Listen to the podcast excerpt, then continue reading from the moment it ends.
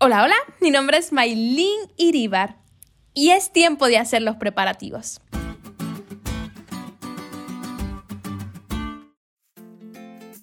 Hace algunos años atrás afectó mi país el huracán Irma y fue algo realmente triste porque dejó muchas pérdidas, muertes, heridos, personas que lo perdieron todo. Recuerdo de forma especial días antes de que esto sucediera se suspendieron las clases en la escuela. Yo estaba como en primer año de nivel medio, que sería algo así como la high school.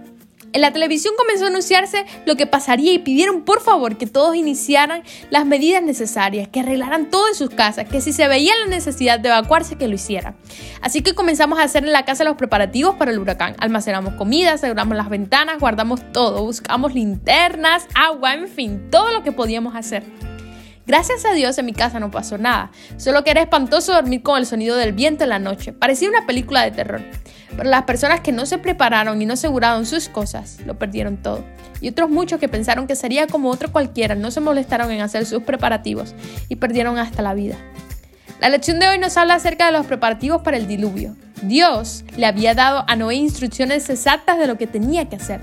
Dice el espíritu de profecía que Dios dio a Noé las dimensiones exactas del arca y explícitas instrucciones acerca de todos los detalles de su construcción. La sabiduría humana no habría ideado una estructura de tanta solidez y durabilidad. Dios fue el diseñador y no el maestro constructor.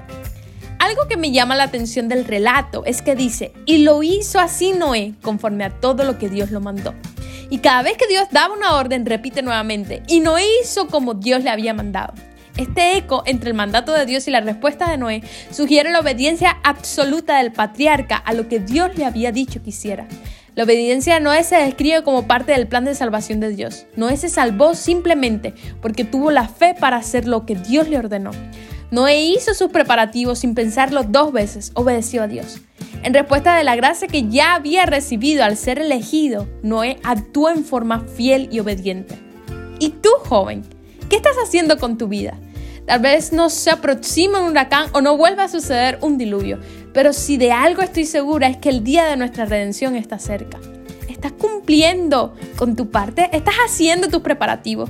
¿Estás viviendo para cumplir el propósito de Dios en tu vida? ¿Estás contándole a otros que falta muy poquito para que veamos al Rey de Reyes en las nubes? No esperes más para hacerlo. Comienza hoy, aquí y ahora, a vivir el reino de Dios. Decide ser fiel a Dios en cada área de tu vida, como Noé, obedecer al llamado de su voz, sin peros, sin reservas, porque muy pronto el que sostiene los mundos regresará a buscarnos y todo ojo le verá. Prepárate.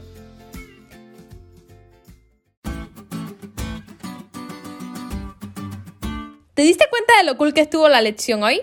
No te olvides de estudiarla y compartir este podcast con todos tus amigos. Es todo por hoy, pero mañana tendremos otra oportunidad de estudiar juntos.